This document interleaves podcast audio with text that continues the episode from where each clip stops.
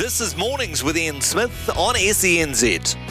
Yeah, Morena, New Zealand. Good morning to you all. I hope uh, this is the start of a very good and fine week as we still clean up in certain areas of the country. Expecting a bit of rain up uh, north as well, so uh, batten down the hatches again by the sound of things. Uh, if you uh, need your agricultural uh, equipment, of course, you can go to Brandt, uh, our show sponsor. We're uh, so proud to be associated with them. They've got all that John Deere, magnificent John Deere equipment available to you. So uh, check out their many, many branches. just after the sermon coming up, we'll be speaking very quickly to Jonathan Norman. Jonathan, of course, is with Talk Sport, commentating the Test match at the Basin Reserve. We'll have a chat to him. we'll look at cricket pretty much for the first half hour. Um, of course, Australia again uh, crowned women's T20 world champions. We have some highlights from that. Uh, Jacob Spoonley after 9:30. Jacob Spoonley, of course, former All White. Plenty happening in football over the weekend. Then uh, Ian Jones, former All Black, of course. Kamo will be with us just after 10 uh, as we look at uh, round one of the Super Rugby Pacific. Uh, the panel with Jamie Wall and Ollie Ritchie after 10:20. And uh, then we shall talk to Vossi just after 11 o'clock. We'll have a stump smithy around about 11.30. We'll visit the sports desk with uh, Logan Swinkles as well. So uh, plenty to come through in the next three hours. Sport is our religion. And here is Smithy's sermon. Well, so much for home advantage over the weekend, no matter what your preference was. Five out of six Super Games won by the visitors. Only the trek to Perth proving a little too much for the Rebels, and get used to Eddie Jones's scowl. It was ever increasing as he watched Brad Thorn's Reds copper pummeling from the impressive Hurricanes. A timely reminder that there is still a Gulf, and they won't be gapping it any time soon. Okay, so how much in Kane do we trust now? Four runs shy of eclipsing Ross Taylor's all time record is only a shot away, but the big picture, and let's face it, it's always been about the team for Kane, is whether he can bat the lion's share of today at the Basin. This is a test match New Zealand can win. They have to be thinking that that they can bat all day and ask England to chase something very healthy tomorrow. We knew they we know that they will chase it because Baz and Co took the draw off the table from day one. Ordinarily, You'd be thinking Henry Nicholls is batting for his immediate test life today, but he's probably shown enough of the old to eclipse Will Young's two failures. And as Jimmy Anderson and his 40 year old legs hop on the van to go to the basin as we speak, the pins will be telling him that if they don't make the brand new Kookaburra work first up this morning, he might need some help to get back in said van to get back home tonight. Let's not kid ourselves, the bookies have it right. England are essentially about four good pieces of cricket away from victory. New Zealand about 10 hours. Uh, the commentator's favourite saying is never more apt the next session is crucial, the most crucial in the match. And if ball beats uh, bat this morning, Baz will be in the boozer a little earlier than normal.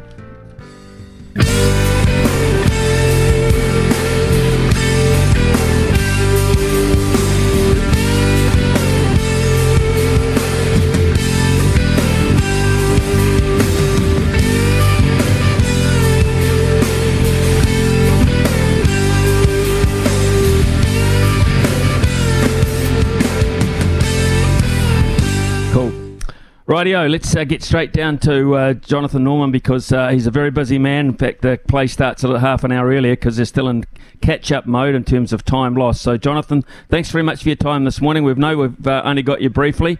Uh, how do you assess the situation? What's the weather like down there? Yeah, good morning to you, Smithy. I'm just being I'm being driven to the ground by Steve Harmison. There's not many people that can oh say that. Eh? God. We're just on the way. Oh my God! I know. He's been driving me all over New Zealand. He drove from Mount Maunganui down to Wellington in one go, pretty much. Well, actually, no. We did stop off at the best pie shop in New Zealand, according to a um, a, a, local. But uh, yeah, look, how do I assess? well, first off, the conditions here are absolutely beautiful. Um, I think the conditions are going to be set fair all day. It might be a little bit cloudy, but this is easily the best morning, best morning's weather we've had in Wellington. So we're going to get a game. Uh, anybody who's lumped on a draw might be. Well, we'll see at the end of the day, actually. But I think uh, slightly. Uh, I think we're going to get a result. Um, I think England are still favourites, but uh, you know the old uh, adage, Smithy. You know if uh, Williamson, one of Williamson and Nicholls is still there at lunch, you know with a with a Mitchell or or possibly a Blundell, and a lead, you know just creeping past hundred because whilst New Zealand were a little bit on the go slow yesterday, it's uh, it is an extended session, two and a half hours, um, you know, the match just continues to to confound, and and it, it certainly brings New Zealand back into the equation because, of course, they need to win to keep this proud record that you've got at home over the last five or six years going. Jonathan, uh, I, I, guess we should we really only have to ask uh, the man himself, but uh, Jimmy Anderson's legs. I mean, goodness me, he's 41 shortly. Um, I, I, just mm. wonder if it doesn't work for him early on in the piece, and this new ball doesn't work, how much there's left. I think it's a it's a it's a very good question, and it's one that uh, we'll find out today. It's not just Jimmy, is it? Because Stuart, um, uh, Ben Stokes only bowled a couple of overs and was clearly in pain. Um, and this is the problem, isn't it? By not giving his bowlers a little bit of a rest, by enforcing the follow-on. You know, England have been bowling now for what five and a half sessions. They, if New Zealand can get through this first session, it'll be pushing towards six and seven. Um, and as well as Leach bowled yesterday, and he did really well to hold up an end. It's asking a, it's asking a hell of a lot. I think I think we'll, we all believe that if this was a three-match series like the one that's going to be taking place here at the end of next year, then Stokes wouldn't have enforced a follow-on. Uh, the fact that there isn't any more red ball cricket until June, um, I think, was part of the reason that he, he, he, fancied it. He thought his bowlers had enough in them, but it's a risk, and uh, it's uh, it's a risk that, and he's he's a risky captain. So um, mm. you know we've uh, we've celebrated that up to now. I, I don't think we can criticise, but yeah, certainly it's it was a risk, and we'll find out today whether it pays off. So Harry Brook, just I know you've you've uh, almost at the ground, but Harry Brook is he um, the, the, the best thing since KP in terms of that mode, that mode or that mould of batting? Yes, I think he is. Um, I did a function last night with John Bracewell, who, you know, and and Harmy, and you know, Harmy Harmy is, uh, you know, they're both fulsome in praise in regard to how good Harry Brook can be and is. You know, he, he, he already seems set, but what will be interesting is when, as John Bracewell said last night, there will be a chink. It will be discovered, a little bit like Gilchrist was, you know, 10 years into his career. People work out batters much quicker these days. So it's about how he gets past that. You know, it's about when he has his first little struggle at test level because I can't think of any, well, nobody scored more test runs than he has after, what, nine test matches in the history of the game. So, you know, in terms of introductions, it, it, it bypasses KP and Joe Root in terms of runs maybe not in terms of pressure. KP had to, you know, play his first ODI series was in South Africa, and his first Test series pretty much was against Australia. So, you know, that was pressure. But um, he'll be tested. But as things stand, he looks a ridiculous and quite extraordinary talent.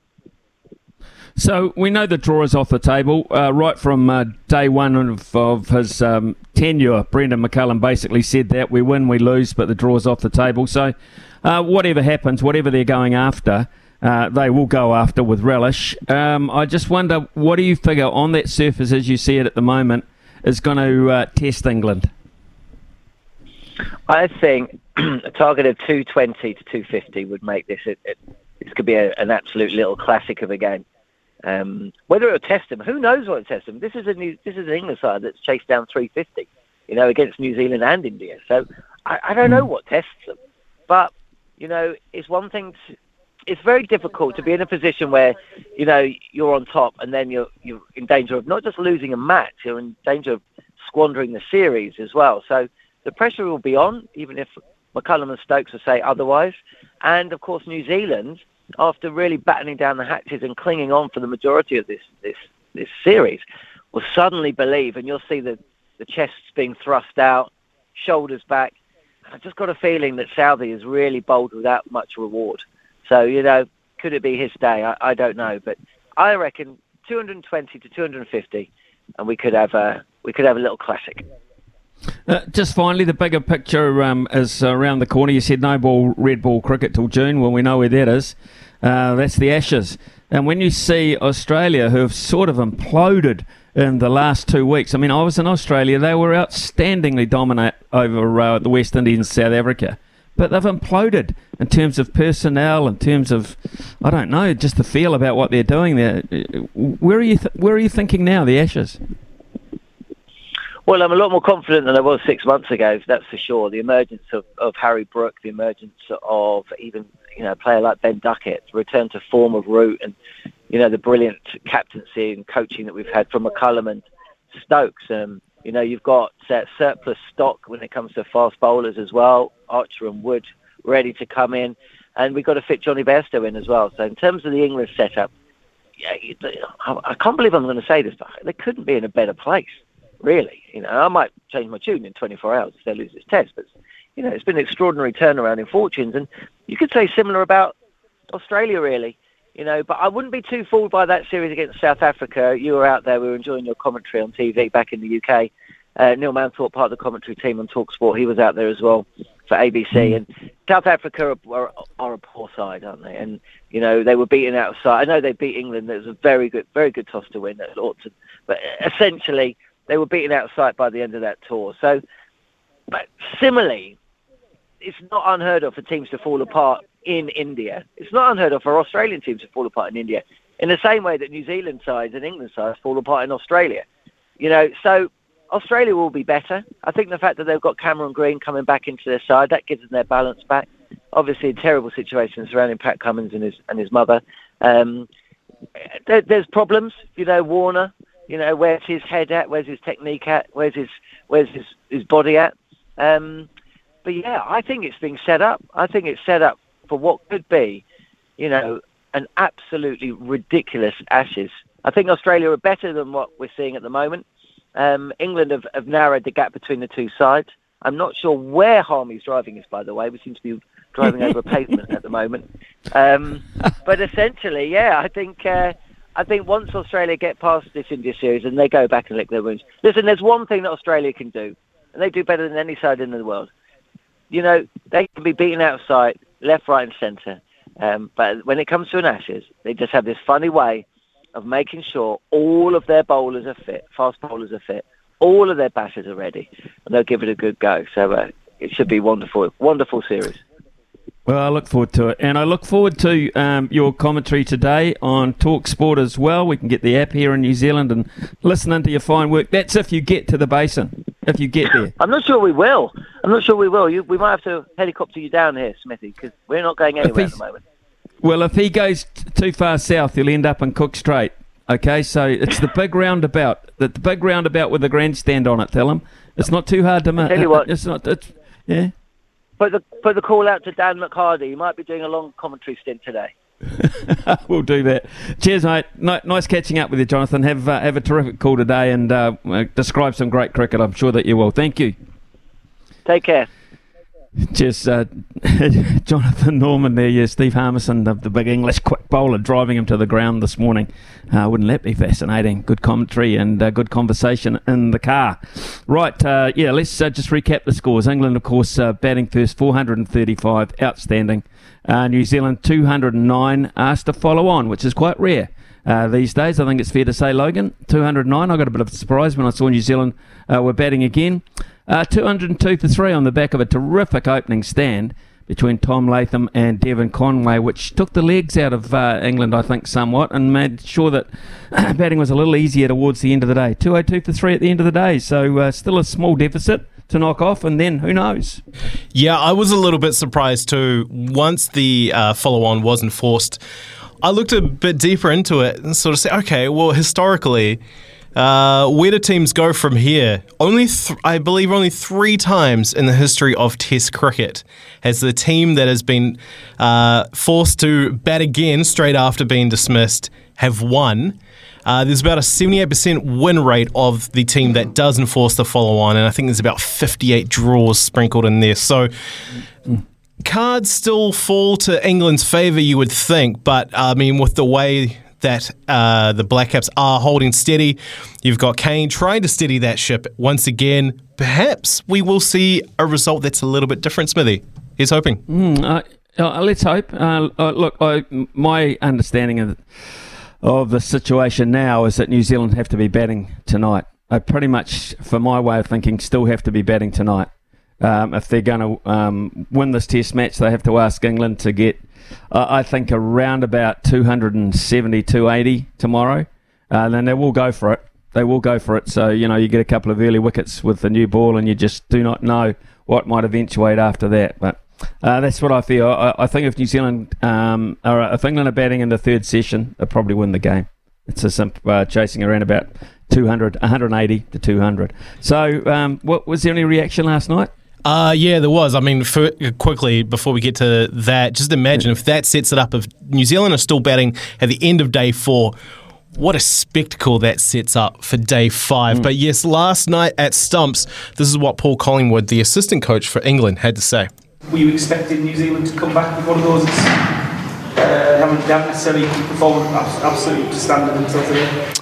Um, yeah, I think in, in, Test cricket you expect um, when you come up against quality opposition that um, they're going to fight hard, and that was one of those days. Um, I thought we, you know, they had a counter attack this morning with Southee, um, and then when we enforced the follow on, I thought we bowled exceptionally well without much reward, uh, without much luck. But you know, you're going to get uh, days like today where it's it's tough work, and um, you know that's Test cricket, and we expect um, when you come up against quality opposition to have days like this. And um, but it's enthralling, you know. It's it's setting up a, what could be a, a great Test match. Um, you know, hopefully tomorrow morning with that new ball, fresh, fresher legs, um, recharge overnight, um, we can take some early wickets. What was the what was the feeling overnight in terms of falling on? Was it was it clear that if, you had the chance you would do that? Is that just the, the, the brand of this England team? It was very clear this morning when Stokesy spoke to the guys and said if we, um, you know, if we got the chance to follow on, we're going to um, enforce a follow on. So he was uh, very clear in that, and um, you know that's the approach of Stokesy and, and, and Ben uh, and Baz that. Um, they want the aggressive option and, um, and, and hopefully try to win the game today, but um, didn't turn out that way. And but we're still in a, a really strong position. And, and in terms of Ben, I mean, was his ability to, to bowl and join in with the workload, was that part of the equation? Because obviously you only bowled two overs in, in the day. Was it, was it clear that he was going to play a full part or not? Yeah, well, look, he's um, as as we all know that he's got a, a knee um, niggle, and, um, and and thankfully he's the captain out there and makes a decision when he when he bowls or, or doesn't bowl. And um, he came on off the tee just to try to break the rhythm really of of, of the batters um, and bowl some short stuff. Um, but we got a wicket at the other end, so it was, um, you know, we changed that plan and um, and went back to conventional bowling. So, but I think you know Leachy's done a fantastic job as well. The number of overseas bowled today, um, and, and obviously the wicket's shown a, a fair bit of turn as well. So um, Stokesy was happy to, to go to other options, and he puts he puts a hell of a lot of trust in his um, in his team and the, and the other bowlers as well. So it's been a good day. Do you think I mean there'll be conjecture by following on, you know, you give them a, a, chance of victory. But again, that's not the way you're doing things at the moment. It doesn't seem so too concerned if you're letting the opposition have a, a bit of a sniff. Yeah, I think look, it's it's the aggressive approach, as I said, um, and you know, I, I, guess the mantra of this team is is always to um, take the aggressive approach and. Um, there was no doubt whatsoever in, in mind if we got the opportunity that um, that's how we were going to go about things. And um, you know, we've always said in the past, we're not scared of losing, um, but we want to get ourselves into a position of uh, winning games, and um, we thought we had a good chance and with the conditions the way they were. That um, you know we we could actually go on and, and try to win or, or, get close to winning the game today. Um, I think it's been a great test pitch, to be honest with you. I think um, with the pace and the, and the bounce that's in it, um, there's something for everyone, and that's what you want um, from a cricketing pitch. Um, you know, if you get it in the right areas, it's, it's certainly it can seam around. Um, but if you miss your mark, it's, it's, it can be a pitch that you can you can score on. So and it's starting to sh- show a bit of turn there as well. So it's exciting, and you know, New Zealand have fought hard today. Um, we've noticed that you know the morning sessions seem to have done quite a bit more with the with the seam bowling. Um, so hopefully tomorrow with a fresh set of legs we can uh, come out and take some wickets. And there's your clue, really. Um, Paul Collingwood has said right that last sentence there. The morning session has been when the ball has uh, done the most. Brand new ball, brand new ball. Anderson and Broad, sore, uh, sore legs, I would imagine, quite tired legs. But there's nothing like an early wicket uh, to put some life into the legs. I can promise you that, even uh, on a situation like this. So uh, that was Paul Collingwood, uh, a very fine cricketer in his own right, and he's uh, the fielding coach for England these days uh, in both forms of the game. And I, I just uh, wonder where New Zealand was sitting um, because uh, I think they would have got a surprise. They were asked to bat again so quickly, Logan. Uh, yeah, definitely. But it wasn't all bad, as we were saying before. Uh, Tom Latham not doing too bad with the bat, was he? Uh, in the first innings, he got 35, but in the second, he got 83 before he was LBW'd uh, by Root. And then at Stumps, he fronted the media, and this is what he had to say. Uh, yeah, certainly a, a, better position than, than what we were in last night. I think um, obviously being put back in, um, you know, with the follow on, and I think for me and Dev to, to build that partnership up top was was really inf- important for the group. And um, yeah, I think as a batting unit, we talk about partnerships, and I think to set the tone uh, that way was, was really important. Then um, obviously we, we, lost a couple of wickets, but um, you know the work Henry and uh, Kane did uh, towards the back end of the session, um, you know this, this, evening was was really important, and to I guess be close to nearly parity, um, you know at, at, this point was uh, yeah certainly really pleasing. So a good day from from us. Did you notice the bounce started to get a little erratic when you were out there batting? Thank you. Uh, it seemed pretty true uh, while I was out there. I think, yeah, you know, this this wicket at the basin always presents, uh, you know, something for whether it's the batters or whether it's the bowlers, and and probably something that we haven't seen in recent years is the turn that it's um, that it's producing. So um, yeah, it's obviously there's it's a good cricket wicket if um, you know everyone's in the game, um, you know, throughout the whole inning. So um, yeah, we're looking forward to, to what tomorrow presents, and for us it's about trying to start again a, a really important first hour and and obviously a first session. So um, you know, the guys played really well tonight, and hopefully they can kick on and, and build partnerships. And, and that's something we talk about as a batting unit is to, to build partnerships throughout the innings and, and put you know partnerships back to back. So uh, you know, hopefully we can do that tomorrow. Rahul, Tom, um, well played today. What was good to see was you and Conway both leaving quite well. Was that a conscious effort to leave the ball um, when it was new today? Uh, yeah, I think so. I think on a on a wicket like this, where there's a little bit more bounce, um, you know, certainly diff- different to, to, the wicket that we had at the Mount. Um, you know, where the ball was got a, a, bit softer and, and there wasn't as much bounce. It's about trying to adapt to each surface, and we, we probably didn't quite do that quick enough, uh, you know, the other day. But um, you know, for us to to build that partnership, to leave well, to wait for them to come to us and, and absorb a little bit of pressure uh, up the top was, was really important, especially after being put back in. So, um, yeah, I thought the way we were able to absorb it and, and then put a little bit of pressure back on them was, was really important. And um, yeah, we've obviously you know played nicely today, but um, you know it's important we do that tomorrow as well. Were you pleased in terms of finding ways to get back into the match? Were you guys pleased that the follow-on was enforced? Nothing would have said it was back last on day five. Uh, yeah, I wasn't quite sure what they were they were going to do. To be honest, um, I think the the partnership that Tim and and Tom put on um, at, the, at the, this morning was was really important. When you sit back now and see the position we're in, um, you know, if they they didn't do that, then we'd probably still be close to, to 100 behind. So uh, obviously, then being put back in um, and to be in the position we are was obviously a, a great thing on our, our front. So um, yeah, I certainly wasn't quite sure what, what they were going to do, but uh, I think as a as an opener, you've got to be prepared to bat, and and if not, you're in the field. But um, yeah, I guess whatever way uh, you know they, they want to play, uh, that's that's how they, they, they saw it, and um, you know I guess it opens up uh, the game if we can play well tomorrow.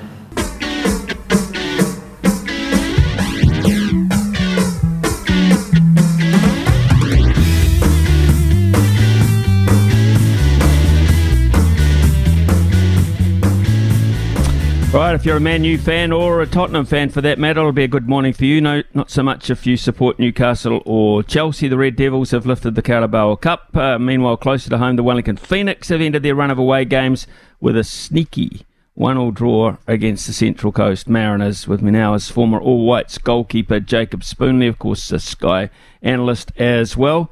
Uh, good morning to you, uh, Jacob. Yes, good morning for Spurs. Good morning for Man U. a very good morning for both teams. Smithy, um, I'm sure you're happy with how things are turning out at the moment. That um, it does, of course, mean that Chelsea are really on the rocks this season, even more so than my Liverpool. Well, it does, uh, under real pressure, actually. Uh, we'll, we'll get back to the EPL shortly, but um, the Phoenix, um, they snuck a point uh, over the weekend um, with uh, Oskar Zawada uh, scoring the 94th minute after Central Coast had someone sent off. He did. It was I think a really important point for the Wellington Phoenix. Uh, you would have been one, uh, as I'm sure many at home um, that watched the game, that wasn't particularly impressed with the performance. I think the Phoenix, they could probably look to some sort of um, lethargic uh, aspect that they've been in Wellington for one of only their last eight games. They've been travelling over the full month of February. So I think some of that did creep into their game. I think also it's a mentality thing with this Phoenix side. They seem to be coming up against a glass ceiling and they are able to put together a run of maybe two to three good games, but they just haven't quite gone on an absolute tear yet and um, started dominating opponents. That said, Smithy, Central Coast Mariners are second in the competition. They are the entertainers of the competition. And the Wellington Phoenix defence, led by some wonderful stopping from Ollie Sail, did keep them at bay for large parts of the match. Um, so I think if you said before the game, Wellington Phoenix travelling to second in the competition, a team that has scored freely over the course of this season, would you take a point? I think Ufuk Talay, Ufuk Talay would have signed up for that. I mentioned one red card. I should have mentioned three red cards, including the coach Nick Montgomery. Uh, what is it about the feistiness between these two sides? oh, it's a great one, Smithy. I don't think this is the last time these two sides will see each other. They're not scheduled to play each other uh, for the remainder of the season, but they both seem to be finals bound. And if they do come up against each other in the finals, in that pressure cooker, even more so than a season game, I think we could see more fireworks. I don't know what it is, Smithy, but the teams just do not seem to like each other. You'll remember in the game in Wellington recently, Ollie Sail was taking a goal kick and Nick Triantis thought he could jump across the front of him, ended up studying Ollie in the wrist and on the hip, completely inappropriate. Don't know why he was doing it, but it speaks to this real feistiness that exists between the teams. We saw that again in the weekend. I actually think uh, Brian Kaltak was unfortunate. He made a lunging tackle. His studs hit the ball. They rolled up into David Ball's shin. The result being a red card. And I think if you look at it from a results perspective, yes, absolutely, the contact was dangerous. However, from a process point of view, Ryan played the ball. He made contact with the ball, and he was unfortunate. Um, that was then truck and trailered by Moresh, uh, a Brazilian who's just coming back in uh, to the fold for Central Coast Mariners. He decided to try and poke Scott Wootton in the eye. Now that doesn't fly at all. So in my mind, both of those red cards can be justified. The one that really did raise an eyebrow, though, was Nick Montgomery, who seemed to take issue in particular with the Moresh sending off, and himself received a second yellow card and joined uh, Moresh um, and Brian Kaltak uh, in the change room early. Yeah, really weird, really weird. But however, um, they'll look at the disciplinary side of things. Uh, it appeared that Ufuk Talay looked pretty happy after the match, but a road trip with four points out of a possible 12 when you're a contender, is that acceptable? He'll be happy with the point uh, acquired at Central Coast. I think one of the big banana peels that the Wellington Phoenix unfortunately slipped on was the game last week against um, Macarthur. They lost to Macarthur, a game where they missed a couple of penalties. And I think they'll look back on that result in particular if they don't achieve um, the standing they want at the end of the season and say that definitely was impactful. Macarthur are a side that the there's a lot of issue, there's a lot of instability around the team. Um, the managers and the so the ownership seem to take a, a lot um, of interest in what's going on and, and maybe meddle. So Dwight Yorke's gone. He'd just left when the Phoenix played them and they came out of the gates storming against Macarthur. They really should have converted that performance into three points. So I'm, I think the Central Coast game is one that I'll be happy with.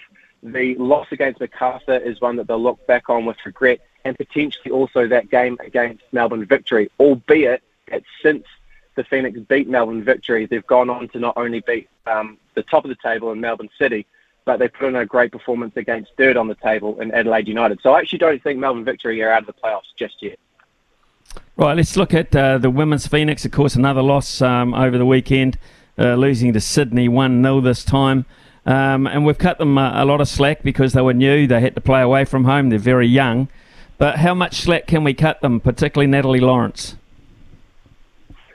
Look, I think this is a season where there will need to be a review of the overall approach. And the overall approach should be um, comprehensive. So stand back and ask, what are we trying to achieve with this team? how are we going to go about achieving it, and, and who are we entrusting um, to execute? Um, we haven't, quite simply, we haven't seen this Wellington Phoenix team kick on and take the next step. And to your point, um, there are demands that come with professional football. It really is a win now industry, and development is uh, set alongside that. So, yes, um, there has to be flexibility provided because there's this long term play to get the under 20s, uh, a generation of under 20 New Zealand players up to speed and to give them professional opportunities. However, we want to see them developing. They need to kick on and, importantly, provide competition to our football ferns. Uh, we have seen that um, in patches this season. I think Michaela Foster um, is someone that has done wonderfully well. Uh, she had a great impact when she came on against Argentina for the Ferns midweek. She backed that up with a really comprehensive performance against a side that has dominated this competition for a number of years in Sydney FC. Um, and the she, she's starting to form a very dangerous combination with Millie Clegg down the left hand side. However, Smithy, and this is the caveat to that um, positive feedback, both of those players were not signed before the season, and both are signed on scholarship deals. So it feels like their positive impacts on the team have come about through chance and not design. And that's the frustrating part of this. That we want to see this team develop and we want to see a clear structure, a design about how they're going to achieve that development. Okay, well, let's get uh, to the EPL, and uh, there are rumours that uh, Erling Haaland and Pep Guardiola don't see eye to eye, but uh, Pep's got to be pretty happy with uh, him just the same, scoring his 27th goal for City and their win over 4 1 win over Bournemouth, and no other player uh, for City has scored that many goals in a single Premier League season. Think you summed it up beautifully there. There is no one like him. He is um, this machine, and we don't use that word lightly. He just seems to be able to be churning out goals and performances. He seems to be so finely calibrated. His runs, his finishing is something that I don't think we've really seen before outside of a couple of Messi and, and Ronaldo. So the issue isn't that he's contributing to this team. The issue is that the team potentially hasn't adapted to include him. Um, we're seeing Pep ask him to come short to create a foundation um, to bring other players into the game. But actual fact, he's so dangerous playing on shoulders. He's so dangerous utilising those finely tuned runs that he's put together, um, particularly at Dortmund, but before that um, at Salzburg. And it seems like it's a bit of an ego tussle at the moment where Guardiola's saying, I've always been successful. You're going to need to fit in within my system. And Haaland saying, Well, I've always been successful. I've always scored goals. Surely you can accommodate me a little bit more. I think we did see it at the start of the season, Smithy. Um, there was a wonderful combination with Kevin De Bruyne, but over the course of the season, it seems like Pep's asked Haaland more and more to adapt to his style of play. I don't think that's sustainable from a long-term point of view because Haaland clearly is a plug-and-play type player where you want him to be given the freedom to do what he does and you want to create a pathway to getting the ball to him Pep doesn't seem to be making that his priority A1 at this point. Right, oh then, uh, Chris Wood. Now I watched this game. I watched Forest um, uh, playing uh, at the weekend, and I thought to myself, he's just the target up front there, but it's a target they didn't seem to find very often, unfortunately, and uh, came off after what about sixty-five minutes. Yeah, it seems to be the way in which Woodsy's being used by Steve Cooper um, early doors at the moment he starts, and if he's not productive after 60 minutes, then he gets dragged, or he potentially starts on the bench, and then after a half or even 60 minutes, Cooper looks to introduce him. And he has obviously given Cooper rewards in that wonderful um, goal against Man City late on.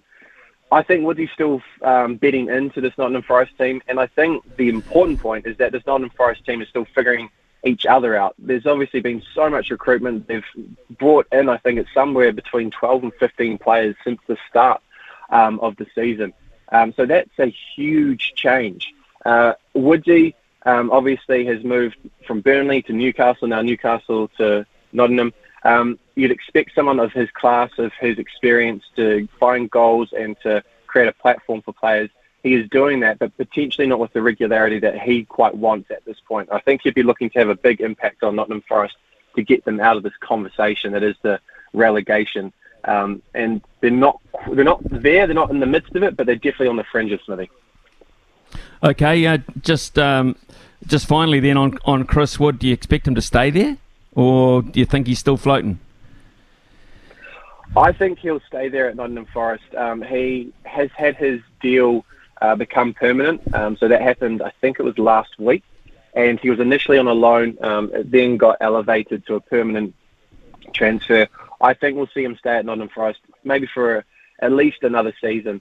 Um, and I think importantly, that does signal his intent not only at club level but also at international level, where he does just want to get caps, he wants to get goals. And anyone that watched the Kiwi Football Fix last week uh, will have seen his um, resounding yes, I'm available for the two matches uh, against China here later on, or not this month, but next month in March. Um, so I think we're very blessed to have someone of his caliber playing at that top league as he has done so for going on a decade now, but also his motivation and investment into our national side.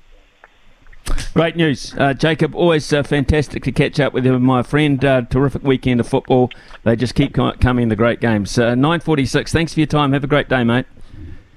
No problem. Cheers, Smithy. Cheers, uh, Jacob Spoonley. There. It's uh, nine forty-six. Yes, here on SENZ. Between Izzy's bomb squad and Kempy coming off the back fence, the Breakfast Boys never fail to bring you a knockout show. Izzy and Kempy for breakfast, weekday mornings from 6am on SENZ. Bring your equipment, parts, and service needs to help you succeed in your field. Summer or winter, he's the voice of sport in Aotearoa. This is Mornings with Ian Smith on SENZ. You got to know when to hold up, know when to fold up. Smithy's Multi. Know when to walk away and know when to run. Bet live on your favourite sports. Download the TAB app today. Well, we had the big bet, didn't we? Courtesy of Jared and Christchurch uh, on the multi for $100. Uh, didn't quite come to fruition because uh, David Havili, wearing number 15, scored the first try on uh, Friday night, so that didn't help. But the Mariners and the Phoenix did draw, so we got a portion of it. Today, uh, Golden State Warriors to beat the Timberwolves, the Minnesota Timberwolves at $1.69. Uh, England, I think, will go on and beat the Black Caps. Um, I think history says that they're the hot favourites here at $1.25. And tomorrow morning early, Lazio to beat Sampdoria at $1.40. It's a $2.95 multi. Small fish are sweet, so they say experts in agriculture, covering your equipment, parts, and service needs to help you succeed in your field. Summer or winter, he's the voice of sport in Aotearoa. This is Mornings with Ian Smith on SENZ. Jameson on straight, bowled him! He's bowled him! Smithy's cricket update, thanks to Resene, New Zealand's most trusted paint brand. Yes, and while the test looms uh, in uh, Wellington today, of course, uh, overnight the Australian women captured yet another, another world title. They scored 156 for six, and uh, they restricted South Africa to 137 for six in their 20 overs. So they are the T20 world champions yet again. Meg Lanning lifting the trophy on the back of Beth Mooney, 74 not out. Uh, South Africa were game and uh, they put a pretty good performance in their home country, but Australia are without doubt the best women's cricket team in the world, perhaps the squad the best of all time. One of their members is a real character named Grace Harris. She might be the Australian version of Ruby Tui. I've got Grace Harris, so we'll try and keep this interview short. I'm not so sure. Grace, you were supposed to be in the World Cup in 2016. You had DVT, couldn't fly over. This is your first experience. What are the emotions going on inside there?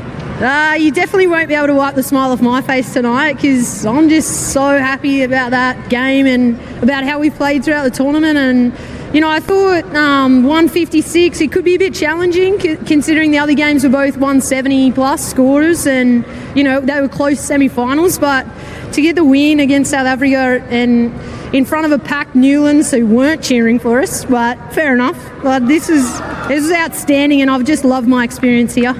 Talk me through the batting order because there was a change actually. Ash Gardner and yourself. Yeah, uh, Shell just said back in your skills, and we need a little bit of a boost in that run rate. Try and get it up to eight to, to, really get to that 160 total. So I got a promotion up the order, and I was so excited for it. I think, you know, walking out to bat, that's probably the the most fun that I I think I've looked forward to in a game. So yeah, oh, I just loved it. She's a cracker, Grace Harris, and she's a f- fine cricketer as well. So, uh, Australia, take your hat off to you yet again. You are the champions. Coming up in the next hour, we're going to talk to uh, legendary All Black uh, Ian Jones Kamo on uh, round one of Super Rugby. Uh, we shall uh, also be talking to um, Andrew Voss after 11 as well. And we'll go to the sports desk with Logan Swinkles about 11.20. busy next hour coming up. Yet the rugby, what did you make of it all? You didn't want to be playing at, at home, did you? You did not want to be playing at home. Five out of six, five out of six to the visiting teams. What's going on there? Kamo might have the answers for us very shortly experts in agriculture, covering your equipment, parts, and service needs to help you succeed in your field. From behind the stumps to behind the mic, nothing gets past Smithy. This is Mornings with Ian Smith on SENZ. Well, it didn't let us down. The opening round of Super Rugby. Only one home team came away with uh, a W in the column, with the Western Force beating the Melbourne Rebels by a converted try, 34 to 27. Jeremy Thrush involved there. Uh, for everyone else, the visitors came in and made a statement with the Drua, sneaking past Moana Pacifica. The Blues putting 60, yeah, 60 on the Highlanders down there in Dunedin, and the Chiefs upsetting the Crusaders fans everywhere. Uh, joining me now is one of uh, the great locks of the game, and you can catch him on Chiefs Mana every Tuesday, 7.30 on SENZ with Ricardo Ball. It's Ian Jones. Kamo, good morning to you. Uh, what did you make of the first weekend? Were you pretty happy with what you saw?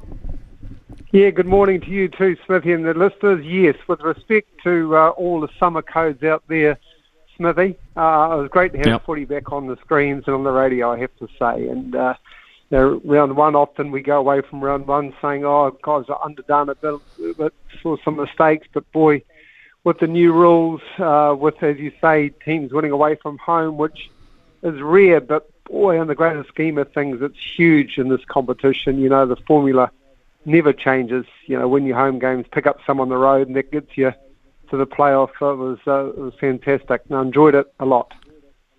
When I first looked at the, the Crusaders Chiefs matchup, like uh, a lot of people, I looked at it, oh, here we go, 12 All Blacks or whatever in the Crusaders lineup, and I sort of just sort of, I wouldn't say I said it was a, a lay down misère, but uh, I, then I started to look a little bit more closely at the pack for the Chiefs.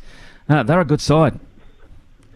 A fantastic side, particularly the back five of the pack. You know, Retallick, uh, back from there. It's just fantastic. And before we get too into the detail of that, that game, can I just say well done to Clayton McMillan more than anything, keeping his star men out there. It's not only his preconceived, oh, let's bring Retallick off after 60 minutes. Let's give Sam Cane uh, 40. You know, let's keep that Dane McKenzie, the star players, star All Blacks, staying out there for 80 minutes.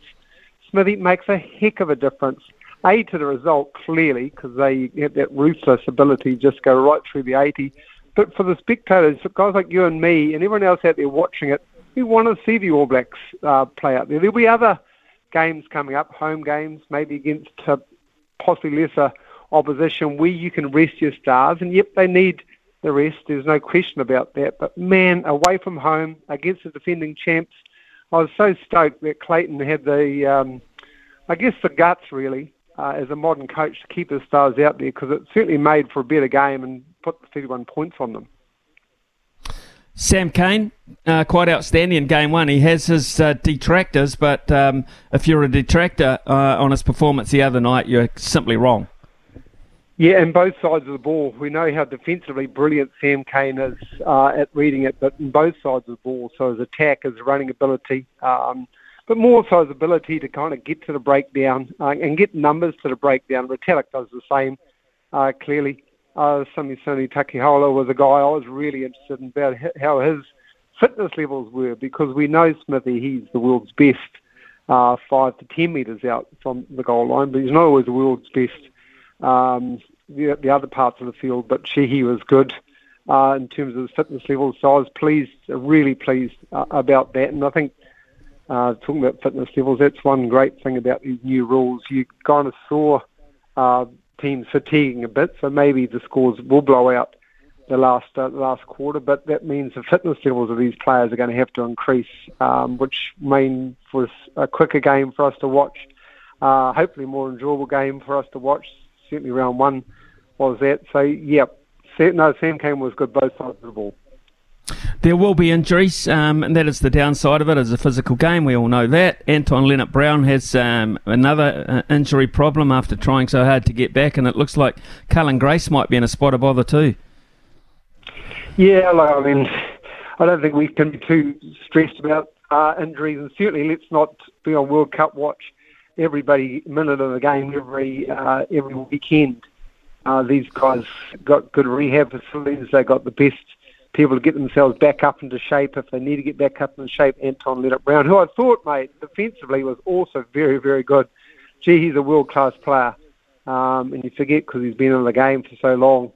Uh, others come through, but uh, Anton Lienert-Brown is world class. It didn't look much more than an ankle injury. Um, poor Cullen Grace, yeah, that's a, a, shoulder maybe, or maybe not uh, more. But Smithy, that's why we got. A, that's why we got five Super Rugby teams, um, and that's why we need guys pushing each and every weekend because uh, your, your stars who you think are, should be the All Blacks right now may not be at the World Cup uh, in France because of whatever reason, but there will be there will be All Blacks at the World Cup um, regardless of their names. Um, and, and, that's all we need to worry about. I'll throw one at you that might be there, and uh, if he continues in the same vein, I think he certainly will be. Damian McKenzie, his match up with Mo'unga. Oh, yeah. I mean, well, we can't match them up uh, directly because they are different players. But no, Damian McKenzie, Damian McKenzie is going to play well, or any number 10 Smithy is going to play well on the, on the performance of the forward pack in front of them. And the Chiefs forward pack laid a wonderful foundation. The speed of, of their ball, the numbers are getting to the breakdown, the ability to, to turn it over and for Brad Weber to deliver a quick ball to McKenzie allowed McKenzie to do absolutely what he does. The other brilliant thing that I love about McKenzie, he's not always at first receiver. Um, enjoyed it when he went back to fullback later on the game. Um, and Ioane came on, so the ability to turn up where he can, run a little bit more laterally rather than kind of like Mo'unga is so brilliant at running into that um, that number one channel and stepping. Uh, but you know, it's it's like a broken record, Smithy. The the performance of a team is only going to be reflection of the performance of their pack, and, and because the Chiefs pack were, were brilliant. I mean, it was a ding dong battle to start with, and the the set piece domination of the Crusaders was was very good, but the Chiefs worked around that didn't have that many scrums in the game. Their lineouts were okay and just had numbers at the breakdown to allow those guys to do what they want to do. Shaun Stevenson, the other one, um, consistency of performance over the last 12 months, maybe even 18 months, has been good. And the ability, I guess, this is the way the Crusaders like to play don't they? Smith, you down in your defensive quarter, hold you down there, you know, force some mistakes, turn over the ball, score points. Well, the ability to like guy like Shaun Stevenson to clear that defensive quarter, get away from that danger area where the Crusaders like to put pressure on the teams, made them a real asset in that game. The Blues have lost only one of their last 16 encounters, and that, of course, being the grand final last year against the Crusaders. My God, um, I thought they might beat the Blues, uh, beat the Highlanders, but really, 60, putting 60 on them. Yeah, I mean, danger signs already for the Highlanders, uh, uh, that you've got to put a red flag up. And uh, you can't say it was, a, it was a great effort from, from the Highlanders. Boy, they're going to have to work hard. And they did for, for a little bit. But as you know in sport, Smithy, you just can't um, work hard uh, for little bits. You actually have to work hard for the whole damn bit. Uh, but the speed once more, um, and, and you talk about those new rules again. The speed of the Blues getting to the breakdown and the ability to turn over quick ball to allow know, the likes of their halfback Finlay and Bodie to do what he can and the width that they can play with to bring the Rieko Ioanes, the Caleb Clarkes and the Mark Teleas of the world into play. That's the way they uh, clearly wanted to target. The Chiefs were a little bit more direct, I thought, with the numbers. And the Blues were just about speed. Um, but both awesome styles, both awesome results. And, yeah, no, I enjoyed that game under the roof. Uh, the other one that really impressed me too was um, uh, the the only New Zealand side effectively going away from home. Uh, the Reds are generally pretty tough in Brisbane, uh, but they in the second half ran all over the top of them, the Hurricanes.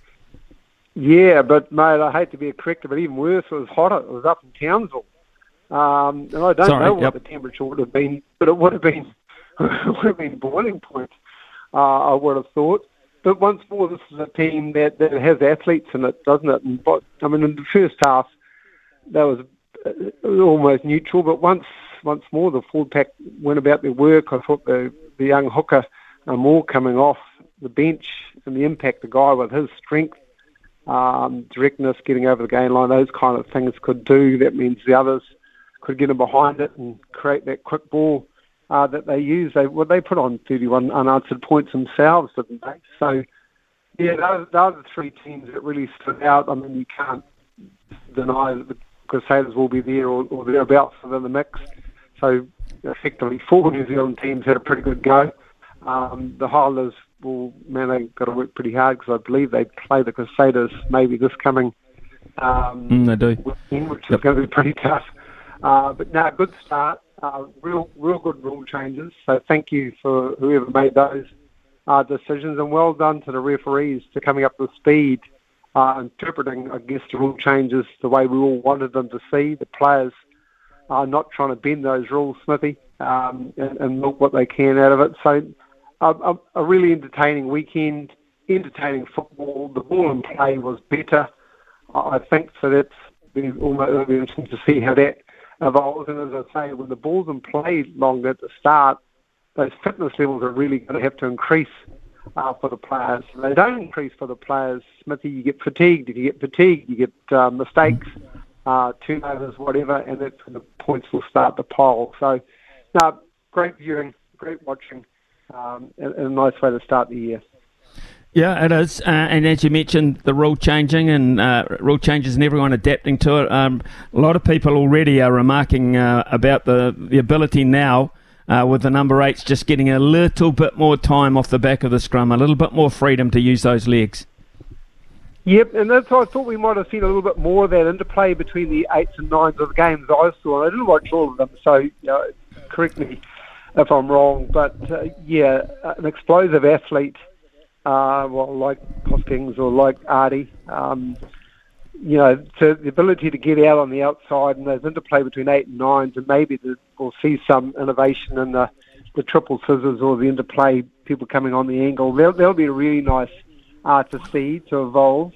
Um, and, and yeah, so that, that I think there'll be some people watching some old footage of, of footy back in the in the early 90s I'd suggest and, um, and, and get a good handle on some of those number eights from back in the day used to do it because it's funny how the more things change, maybe the more things stay the same. So I'd be watching some historical footage of I um, some of the coaches. Kamo, always great to catching up with you, mate. Uh, fantastic weekend, as you said. I think it lived up to everything. We were waiting for quite some time. We've had so much damn talk about what's happening off the field and uh, around a yeah. certain job, but it was it was refreshing, wasn't it? Well, it just goes to show, mate, uh, there is no distractions. The biggest distraction for, for an athlete's the game. Um, there's no other distractions for the athletes. Uh, they've got enough to worry about what, what's happening externally or you know above their pay grade. Um, so, mate, these these players are focused on job at hand. Uh, everything else is just noise, so don't stress about that. Uh, let's not worry ourselves about um, what players are thinking about who's going to coach the All Blacks. They're just worried about playing well for their super teams, uh, entertaining us on the weekend, and what will happen will happen. Champion, love those words, uh, and uh, I love the fact that you uh, found some time for us this morning, Kamo. Always uh, great to chat uh, with your in- incitement and enlightening us. Thank you, sir. No, take care. Have a great day, everyone. Cheers. Uh, thanks, Ian Jones. Here, of course, um, should have asked him. Actually, asked him about his endurance swimming because he's been doing a power of that lately. A power of it. What an athlete. Still in better nick than um, any, I think, any All Black I've seen post their career, this far post their career. He is in superb nick, uh, is Ian Jones. Uh, 10 16 here on SENZ. Uh, well, let's have a look at the panel. Are they in superb nick? Who we got this morning again? Uh, let's just. Uh, oh, Jamie Wall. Uh, Ollie Ritchie. No, maybe not. Summer all winter, he's the voice of sport in Aotearoa. This is Mornings with Ian Smith on SENZ. Big talk, big opinions, the panel. Talk, talk, talk to me, yeah. Yes, Jamie Wall and Ollie Ritchie with us this morning. And uh, Ollie, I'll start with you uh, only because uh, Jamie Wall only said he'd come on the panel if I started with you and started with your Crusaders. Wow, that's a bit of a setback early. Yeah. Yeah, morning, morning to you, Smithy. Morning to you, Jamie. Uh, I don't think Jamie would have got too much joy out of that as well. I know um, deep down he's a bit of a fan of of everything the Crusaders are about. So sort, sort of a tough weekend for, for Jamie as well. But look, they were just outplayed. The, the Chiefs were dominant. Um, you know, you got the feeling at, at half time that um, you know it wasn't it wasn't vintage Crusaders or Chiefs footy, and um, but I don't think anyone saw that second half coming. The, the Crusaders just couldn't find their way in, into the contest. They played none of the rugby because the Chiefs didn't allow them to play any of the rugby. They camped them inside uh, their own 22. And yeah, the Chiefs got the rewards for it. So um, look, titles aren't won in February, uh, and the Crusaders will be better for that. I'd say it'll probably be a, a tough week at Rugby Park in Christchurch this week. Certainly not. Uh, an ideal way to, to start things. Certainly not when you've got a coach who's um, trying to convince the New Zealand Rugby Board that he should be getting the head coach job for the All Blacks. So, uh, not not great, but um, yeah, long season ahead.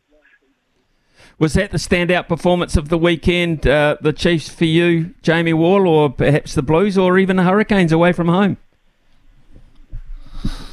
Yeah, good morning, guys. Um, I, I, was told that I had to be nice to Ollie when I came on, so I will. I will agree with him that uh, titles aren't won in February, and you'd be foolish to to write off the Crusaders uh, this early in the season.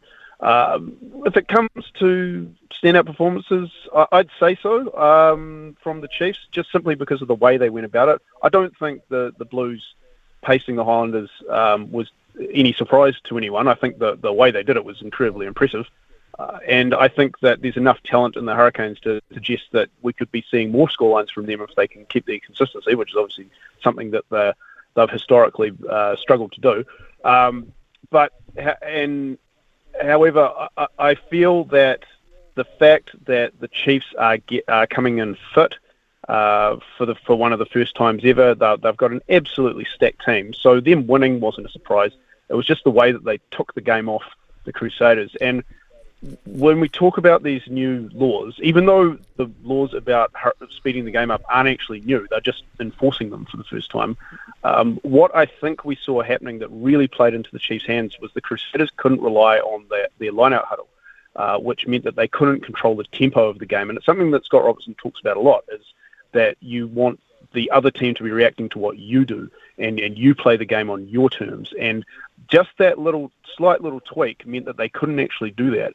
And I, and I think that the Chiefs, Clayton McMillan obviously prepared his side a lot better for it than Scott Robertson did. And so after the last few weeks we've had of the coaching um, debate, um, that was a real black mark in Scott Robertson's uh, in copybook because, you know, that's something that he should have really realised was going to be a big factor coming into that game. Right. Um, in terms of those new rules, can I ask you, um, uh, ask you, Wally? Uh, the number eight, uh, a bit more freedom um, to, to get off the back of a scrum. We're, we're looking at perhaps, as um, uh, as Jamie pointed out, um, referees being a little bit more liberal um, in a couple of areas. What, what did you what did you make of the, the weekend's action in general? Were, were there any bugbears for you? No, I think the I think the um, the speed of the game was was good. Um, I think the ball and play time for the Crusaders Chiefs game was like 40 odd minutes, 41 minutes potentially, which is quite high. So um, it gets a tick in, in that regard. And if the referees can get out of the way at scrum time so we can see big, powerful number eights running off the back of the scrum, uh, that'd also be really good because I think, you know, like gone are the days uh, in previous years where, where that was happening, obviously, because, you know, they were being pestered by the halfback. Um, so I'm a fan of that. Um, I, I like the, the tempo of the game. I think um, you know, put a shot clock on, on the big screen at, at scrum time, line out time, penalty time, so that everyone knows um, how long they've got. You know, it, it's it might not add anything on the field, but you know, at the very least, it might be entertaining for those standing in the in the crowds. Um, uh, anything to speed the game up and get the TMO out of the referee's ear um, is, is a win in my mind. So uh, I think a successful opening weekend, um, you know, good quality of rugby, good results, good upsets, uh, good storylines. So I think Super Rugby bosses will be relatively pleased uh, with how the opening weekend played out. It's only a very small sample size, uh, Jamie, but um, we've always remarked about the gulf between uh, our sides and Australia. Um, Eddie Jones sitting up in the stand there couldn't have been too happy with what he saw out of the Reds, who traditionally uh, are pretty tough to beat. Yep, yep, you're absolutely right. Uh, at the same time, I, I, don't. I'm not sure what Eddie would be more worried about: the form of his, of those Super uh, Australian Super Rugby teams, or the fact that all of his assistants seem to be uh, walking off the job. Uh, so it hasn't been the greatest uh, week week for him. Uh, again, though, like I said about the Crusaders, it is a bit early to judge what you know h- how this season's going to go. But if we don't see some sort of improvement from the Australian teams, it's gonna it's just gonna be another thing that kind of just eats away at the legitimacy of the competition a little bit. I did like what I saw out of the Brumbies. Uh, they they're always probably going to be the, the toughest Australian team um, coming into the season, and the Waratahs didn't look sort of too bad either. Um, so I think the Brumbies at home might be a bit of a tough ask for the likes of the Highlanders and perhaps the Hurricanes as well. But you know, it, it's it, it, it is early days, but the signs aren't great for any of the Australian sides to be knocking on the door of um, of uh, the semi-finals. Right. Well, this time last year, of course, um, Warren Gatland had an overseeing role with the Chiefs. Uh, he's since moved back to Wales, but he's under uh, some real pressure uh, early on in uh, his new tenure here. Um, I, I, think, Ollie. So, wow, uh, Wales got uh, some serious amount of work to do and not a lot of time to do it. Yeah, well, he inherited a mess, didn't he, off the field as well as on it. Um, and he hasn't been able to do anything with that mess in his, his opening three games. Um, I wish someone had told me that watching the replay of England Wales uh, was going to be as, about as dull um, as it was because I wouldn't have bothered otherwise. Uh, that was not a great uh, product or or a great advertisement for, for rugby, full stop. But yeah, Warren Gatland has a huge clean-up job on his hands, and you can pretty much write this year off. They're not going to do anything at the World Cup. They're not even they're not even going to come close to being competitive. Um, so he's got to look at this through a very very much a long term lens.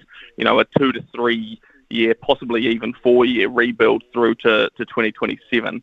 Um, I think that has to be his target. The Welsh Rugby Union needs to clean up its mess off the field um, so that Warren Gatland can attempt to turn things around on it um, because it, it, hasn't looked good so far. Um, and he's, yeah, he's got a he's got a big clean-up job on his hands. Okay, we've got uh, Ollie Ritchie with us this morning. We've got Jamie Ward. We'll take uh, a short break. Uh, there's a little bit more rugby to talk about, and uh, a little matter too of a cricket test about to start in about two minutes' time. Day four at the Basin Reserve. Talk big opinions. The panel. Talk, talk, talk to me, yeah. Uh, Jamie Wall and uh, Ollie Ritchie with us this morning. And Jamie, uh, often I, I, watch quite a bit of uh, Six Nations rugby, but I'm watching quite a bit more this year on the basis that the top two seeds for the World Cup are right smack in the middle of it Ireland and France. Uh, of what you've seen so far, um, have you seen anything to detract from those seedings? Not really, no. Uh, the, both of those teams are playing good footy at the moment. I think over the weekend, though, I think the standards kind of slipped with the with the Six Nations um, a little bit. Ollie just alluded to before. That Wales versus England game was an absolute dirge fest, uh, especially after watching those Super Rugby games um, overnight. Uh, and uh, Ireland didn't play at their best, but still got a win over what was a pretty plucky um, Italian team uh, in in Rome. Um, and then this morning, obviously, we saw a, pretty interesting game uh, because Scotland and France were both reduced to 14 players after I think about 10 minutes. Uh, so that was that was that was an interesting one to watch. But at the same time, France still rallied, got the job done, uh, and those two teams have already played each other. It was a very good game um, in Dublin. Mm. But at the moment, to your to your original point, yeah, it, it is still looking like it's going to be those two that are going to be the ones to beat uh, at the World Cup. So, and they are most likely going to be, you know, obviously the All Blacks are playing France in the in the opening game, and then likely to be playing Ireland in, in a quarter final. So, you know, keeping an eye on the way that they're tracking, given how quickly things can change uh, in the Northern Hemisphere, I think that this season we're definitely seeing a lot more stability from the from the top teams up there. I think we've seen in previous World Cup seasons that things can go completely haywire during the Six Nations. You know, like if you looked at England's form through 2017, 2018, um, by the time they it came round to uh, the end of that 2018 season, they were absolutely down and out. And then by the time they obviously got to the World Cup, they to rectify everything back to the point where they're making the final. So you know, a lot of things can, can happen between between now and then. A lot of things can happen between now and the end of the actual tournament itself. Um, but there's only one thing for sure uh, in this in this one, or two things that Wales are rubbish, and um, Ireland and France are going to be battling out for that um, for that winning winning spot.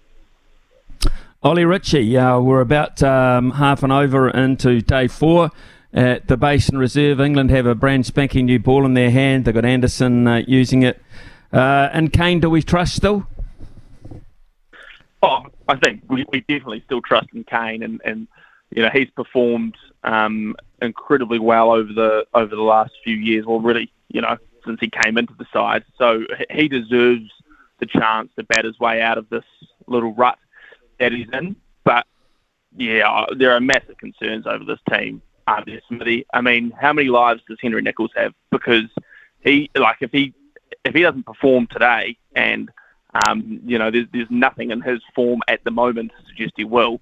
How can they continue to pick him? You know, I know Gary said um, it must have some kind of can-tab policy or, or something like that because Henry Nicholls just continues to underperform and continues to get picked in such an important role for the Black Caps. So, you know, I've got massive concerns over him. It was nice to see uh, the openers get both get scores, and, and I'm sure both Latham and Conway will be disappointed not to turn it into a bigger one. Um, yeah, but I got big concerns over uh, over Henry Nicholls and, and his form because it feels like we've been having the same conversation around him for quite some mm. time, and he sort of seems to, to bat his way out of it with a plucky 60 or 70 uh, against an, an average team. So, you know, I wouldn't mind seeing some change there because I think he's just been underperforming for too long.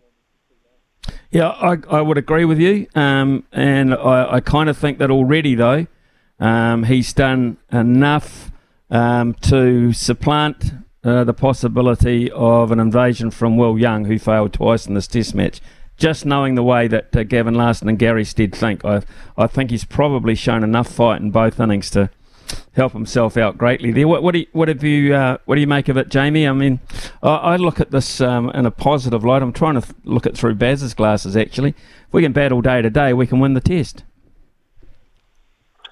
Yeah, that's correct. Um, but that was the scenario in the last one as well, and look what happened there. I mean, I'm I my feelings towards this as someone who grew up in the 1990s is all feeling quite horribly familiar that we've kind of reached the end of an era, and that there's been very little succession plan uh, put in place. And Smithy, you know you know this all too well because you were a part of uh, you know like a, an outstanding New Zealand team at the mid to late 80s. Uh, and then by the time the early to mid 90s happened, um, you know, all of all of the good things that have been put in place there have sort of fallen away, and you're relying on one or two guys to go out there and score your runs and get your wickets. And if they either don't fire or they're injured, uh, then they then all hope is lost. And it feels like I said, it, it just reminds me of that kind of horrible time when you're like, well, you know, hopefully it might rain, or you know, we will get a pitch that'll suit us, and you're relying on things on factors that are kind of uh, outside the actual playing group itself. And and that's not the way you should be approaching Test cricket. I, I liked it a lot better when you could go in knowing that these guys, someone, if, if one guy failed, someone else would step up and get a ton or or five wickets or whatever. Because the at the moment, I, I think the runs are, are, are there. Um, but I don't think the wickets are uh, at the moment. But uh, you know, I'd be interested to know if it feels the same way for you as it does for us, uh, who, mm. were, who were growing up in that time.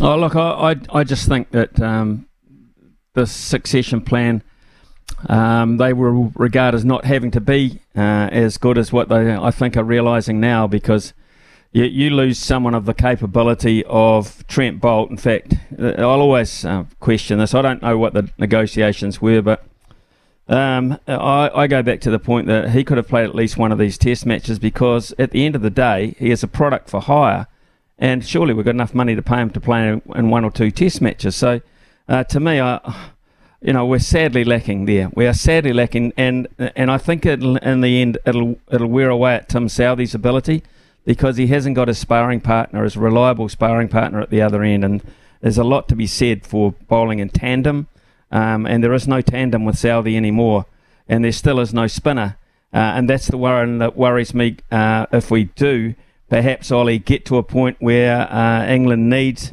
180 to 230, uh, which would be looking at a very positive aspect of it. Uh, who's going to get him out on the fourth innings? Yeah, I, I completely agree with you, Smithy. You know, and Tim Southee can't do it all on his own. Um, and you know the, the, the Trent Boult selection or, or non-selection is is a bit of a wider issue, but there's been no one else to call upon when we don't have Trent Boult. You know, it's, it's like where, where's the next seam bowler coming from? You know, it's not Blair Tickner, it's not Scott Kuggeleijn. You know, it doesn't feel like we've got anyone. It feels like you know Neil Wagner's almost getting past his best as well, and you know continuing to to put it in short like he loves doing, but you know the England batters are just eating that up. So, um, you know, it, you look at the, this test at the basin, 21 for three, we have them, and then they go on with um, and, and put a you know 200 odd run partnership on. We just we don't know how to break it. We can't break through. So, um, yeah, tough times. And like you say, you know, if we are by some miracle in, in contention on day five, then then who's going to get our wickets? Because you know Tim Southee can't do it all all on his own. And you know, Matt Henry's Matt Henry's great, but you know, he's, he's not Trent Boult, So yeah, some concern. And yeah, we don't really have a, a frontline spinner, do we? I mean, thought he Sodhi bowled well in, in Pakistan, but obviously woefully different conditions to, to what he's going to have to bowl in here. So yeah, it's uh, it's going to be interesting uh, period coming up for New Zealand cricket. Uh, sevens, just touching on the sevens, uh, Jamie as well.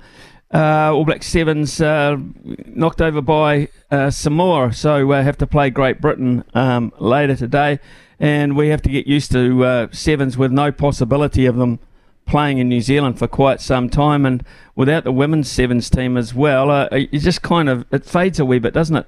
Was it just because Super Rugby kicked in?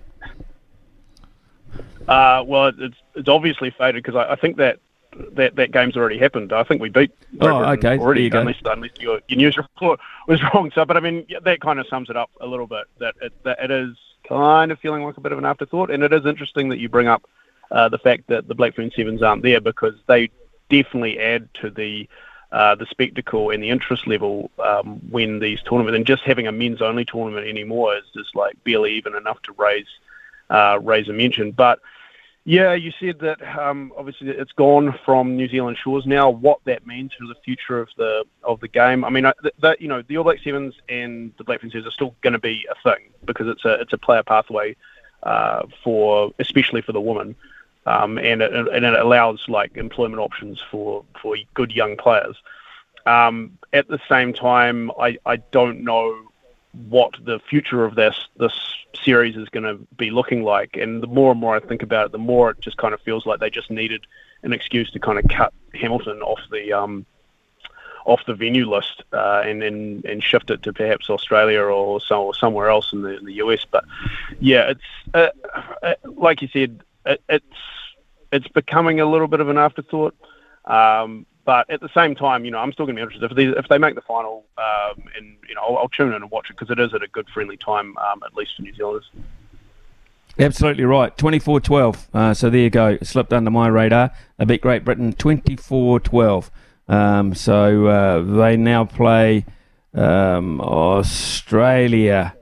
Yeah, and they, uh, oh, so Australia thumped Ireland 31 7. Yeah, thanks for that update. Um, shows how much I know. Uh, Jamie Wall and Ollie Ritchie Thank you very much, gentlemen. All eyes on the Basin Reserve today. Thank you very much for your summation of the weekend's action. It is 10:42. Bring your equipment, parts, and service needs to help you succeed in your field. Summer or winter, he's the voice of sport in Aotearoa. This is Mornings with Ian Smith on SENZ. Thanks very much for your texts this morning that have been coming through on the Temper Bedposter text machine.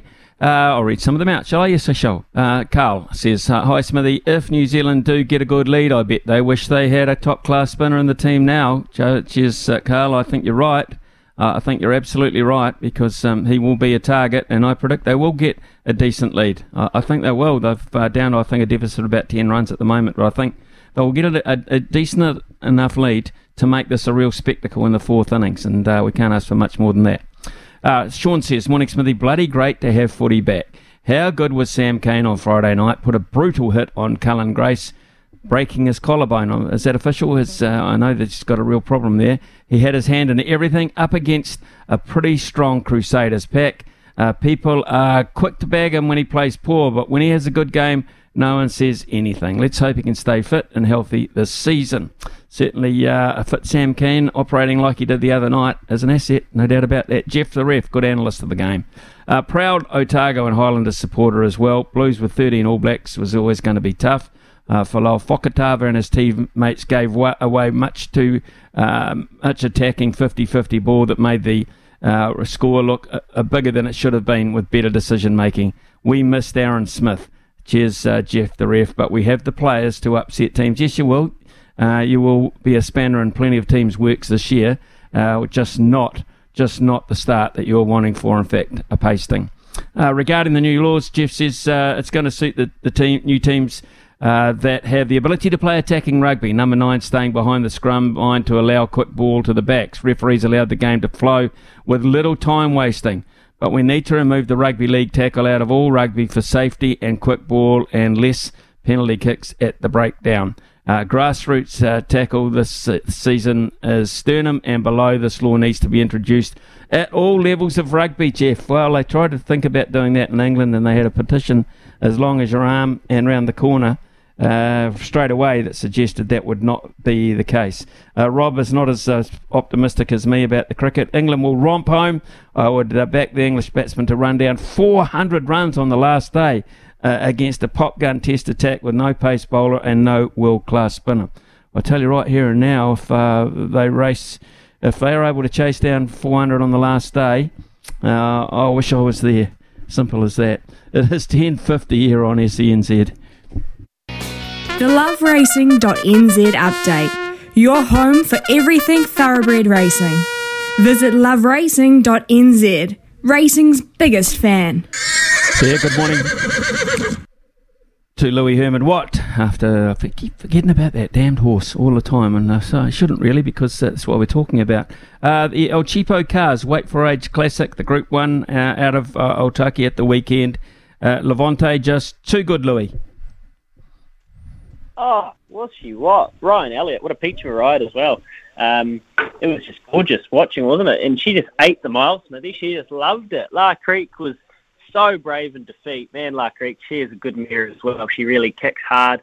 So a couple of very nice horses and Wild Knight just came to the end of his preparation. He just looked a bit tired and I don't know if he was going that well, but he's um, he'll keep and he'll come back a really nice horse as well. So yeah, that was an absolute highlight, Smithy, and, and we had a bit of a fill up on the good oil as well. I, I think people are due to be paid out hopefully later on today, but Clado tipped us Levante. I had Nom de Plume and uh, Islington Lass. Sticko was all over the power plays, and yeah, it was a really good Saturday. And, and across the ditch, I don't know if you caught any of that action, but man, there was some scintillating Group One. Well, he was. Uh, I, I, really um, did like uh, the look of Animo again. What a combo he is uh, with J Mac at the moment. But uh, just just before we get back over there, um, Zurion for the Lindsays uh, winning the Breeders' Stakes in Matamata.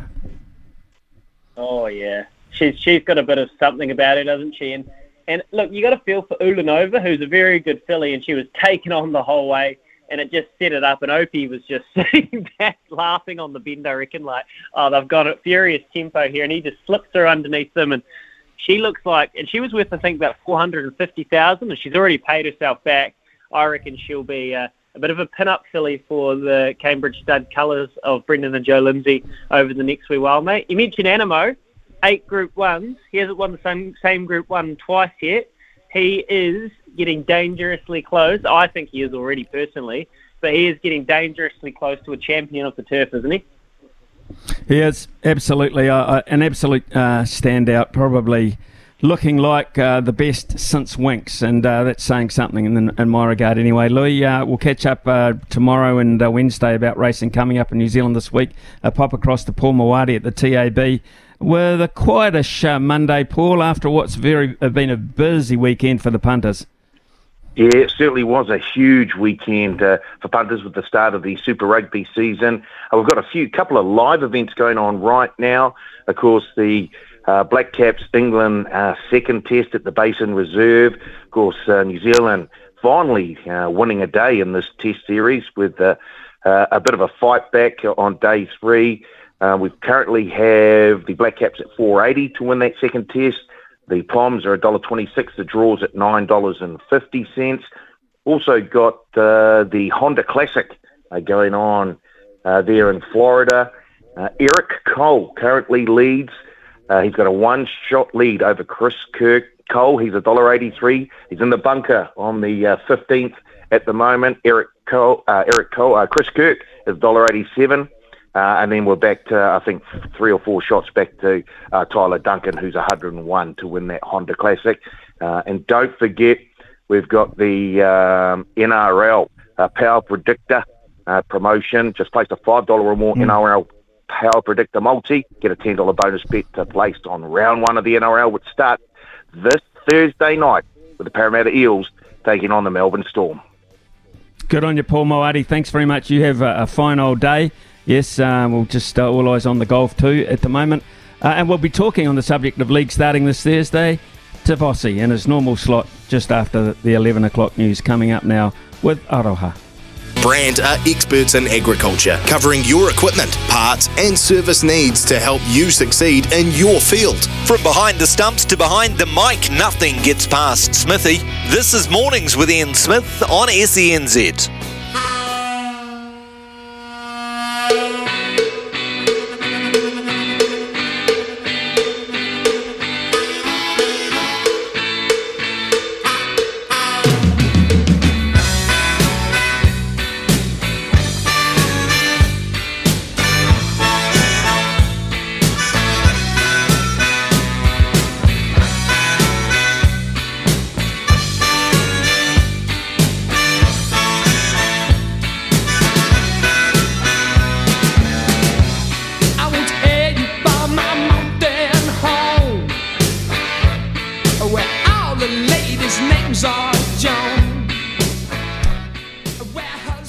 Bit of an Aussie theme to uh, the show now in the next hour because uh, we have to salute the fact that it's been a big morning for Australian sport after their women's cricket team once again established their dominance in the world, lifting another, yes, another, their sixth T20 World Cup overnight, uh, beating the host South Africa in the final by 19 runs, led by player of the match Beth Mooney, who is some cricketer, uh, scored 74 from 53 balls. Super Rugby is back. The sun is about to rise on another NRL season. There's plenty to smile about uh, across the other side of the Tasman.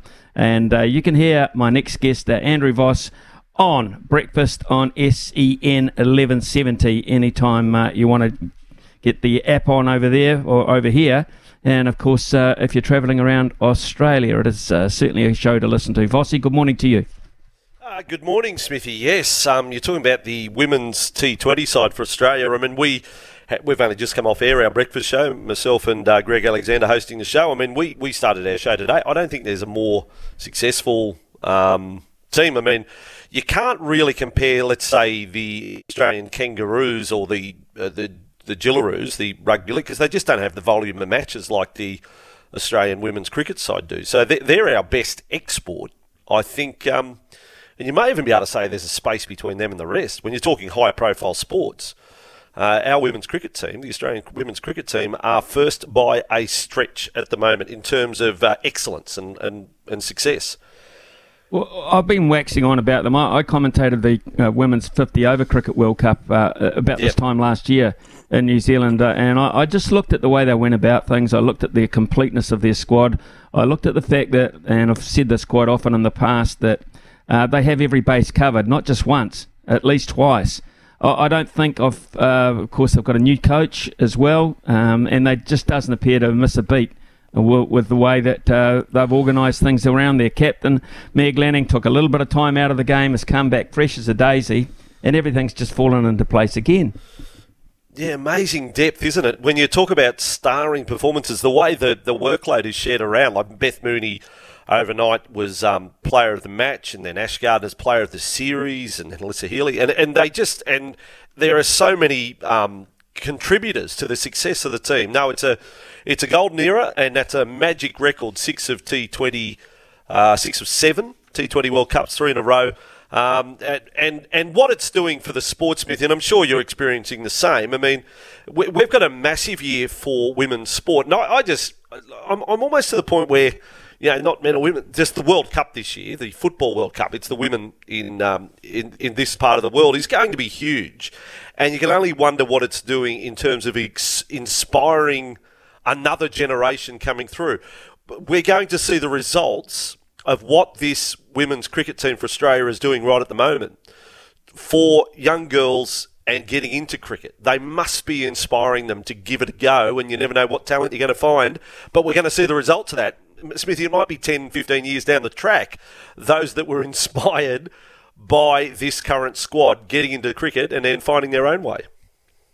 Well, look, I, I, I totally agree with you. I, I, can't see this dominance ending anytime soon. And uh, ironically, you bring up uh, the, the fact of. Um, uh, the fact that they're, they're paid pretty well, they get rewarded pretty well, which brings me to my first rugby league uh, subject of the day. And the collective bargaining talks seem to maybe um, yeah. have come to some sort of agreement here with a deal reputably worth a billion dollars set to be announced.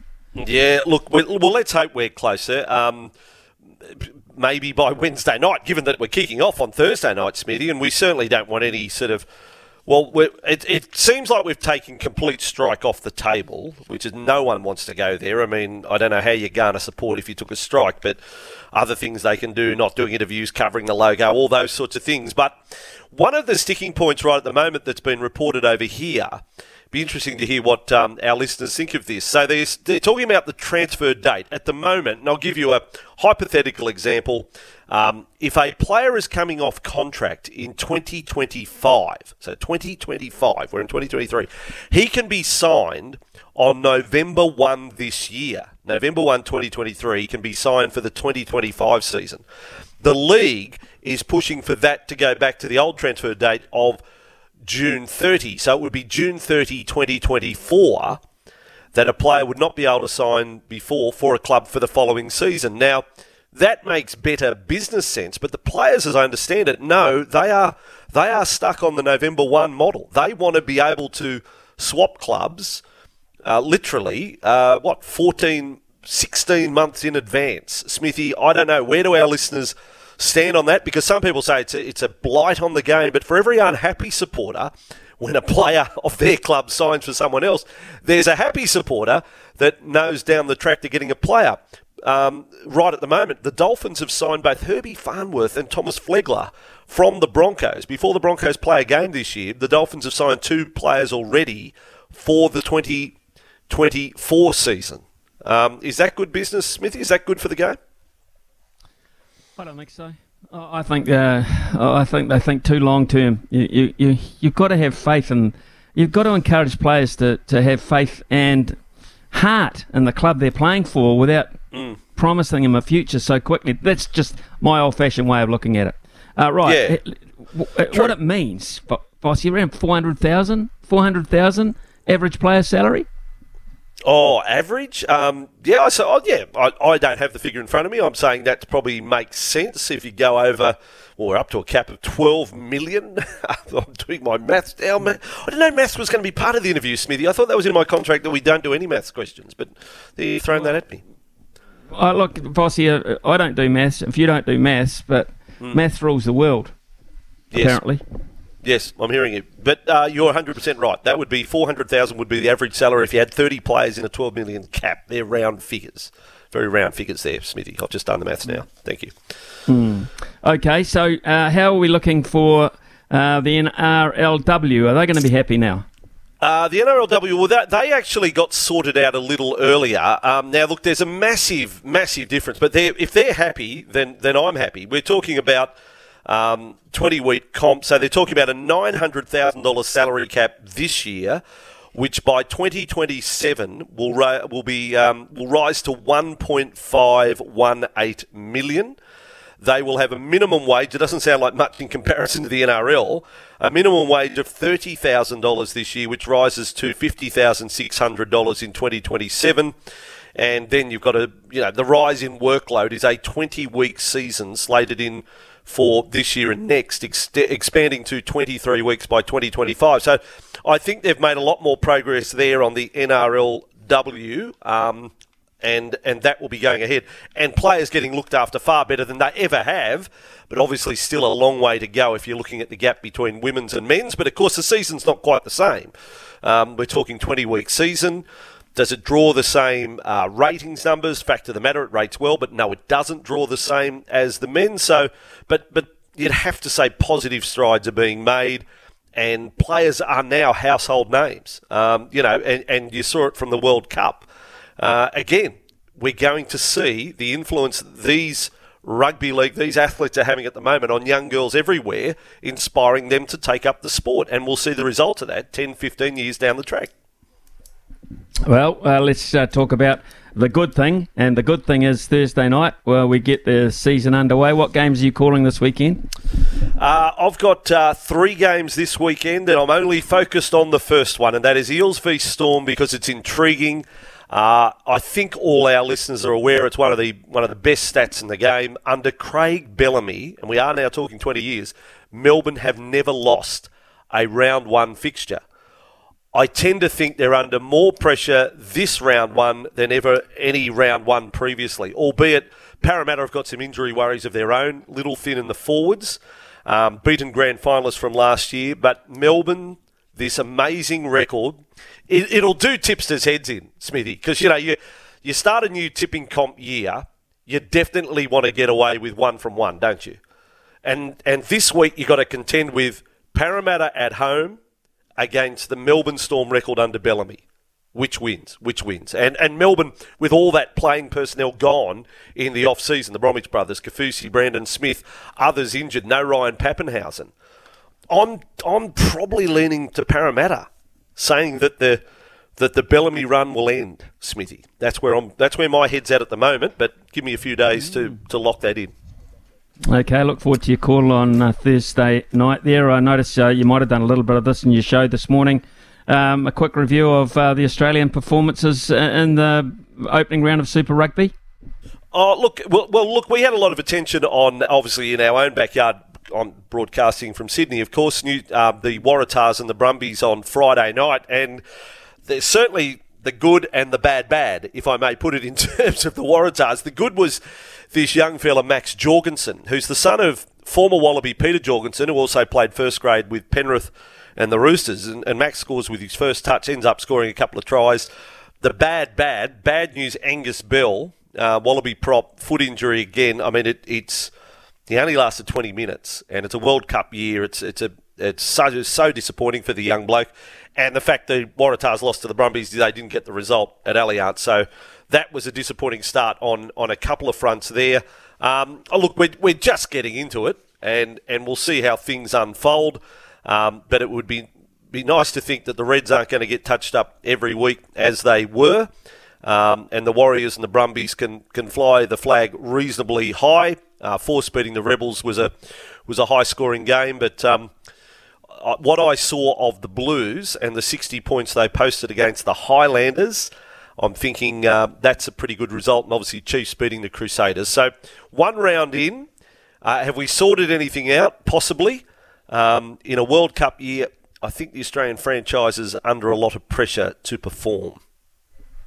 Mm, I think you're right. I think one weekend and Eddie Jones is scratching his head a wee bit uh, already. Cameron Smith, just finally, Cameron Smith uh, returned to action over the weekend in Live Golf, which of course makes its Australian debut. It's not that far away now in April.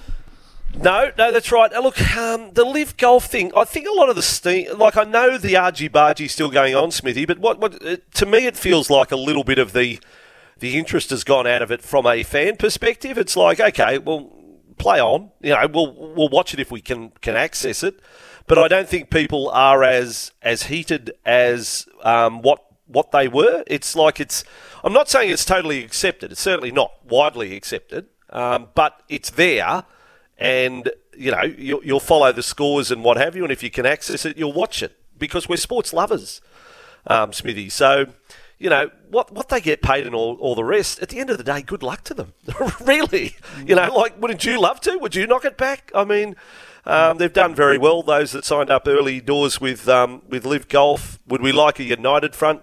Yeah, we probably would. But golf is an individual sport. It's not a it's not a team sport. It's not like you know, we're cheering on a, Australia in a golf tournament. Where no, Cameron Smith is an individual, um, and the same can be said of Ryan Fox and, other, um, and others. I mean, you know, it's an individual sport.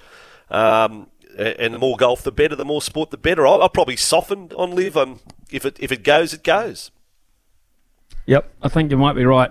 Uh, look, we'll hope to speak to you next Monday morning, but after three games of rugby league and a, and a breakfast show, you might be a little bit hoarse by oh, then. Um, might be a little croaky. Yeah. Yeah, the other games I'm doing Yeah. are Cowboys and Raiders on Saturday, and we're doing Yeah. the Dolphins' first game against the Roosters on Sunday. So three games to call first weekend. Giddy up. Giddy up, giddy up, uh, Vossi. Always uh, great to catch you, uh, catch up with you, mate. Thank you very much. I appreciate Good your time. Smithy. Have a great week. Cheers, Take man. it easy, mate. Andrew Voss there, uh, straight out of uh, SEN 1170 in Sydney, Australia. Um, we shall be back very shortly with a visit to the sports desk, which is very busy this morning. Brand are experts in agriculture, covering your equipment, parts, and service needs to help you succeed in your field. Summer or winter, he's the voice of sport in Aotearoa. This is Mornings with Ian Smith on SENZ. Turn up the volume. We're crossing live to the sports desk. What's fresh? What's making waves? Let's find out.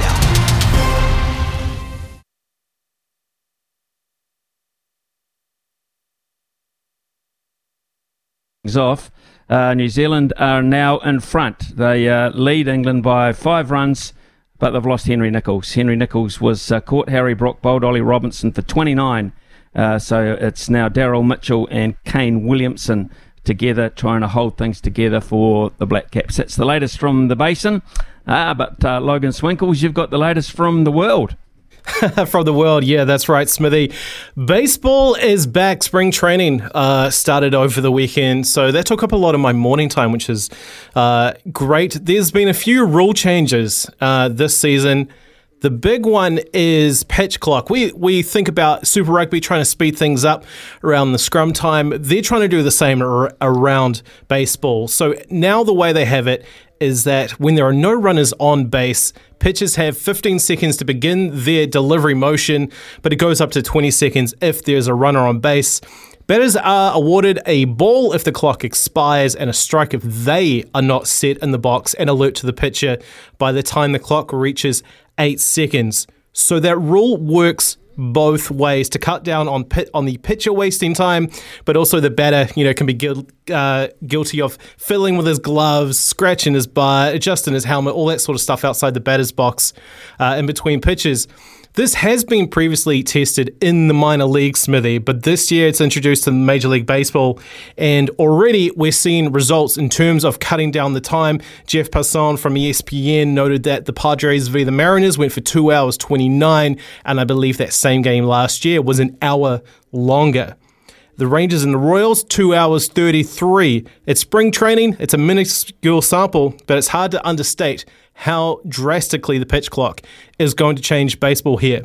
But there is a noteworthy situation yesterday, Smithy, in spring training that highlights just how impactful this one rule change can have on a single game. Now, picture this it's the Boston Red Sox versus the Atlanta Braves. Scores are tied 6 6 at the bottom of the ninth innings.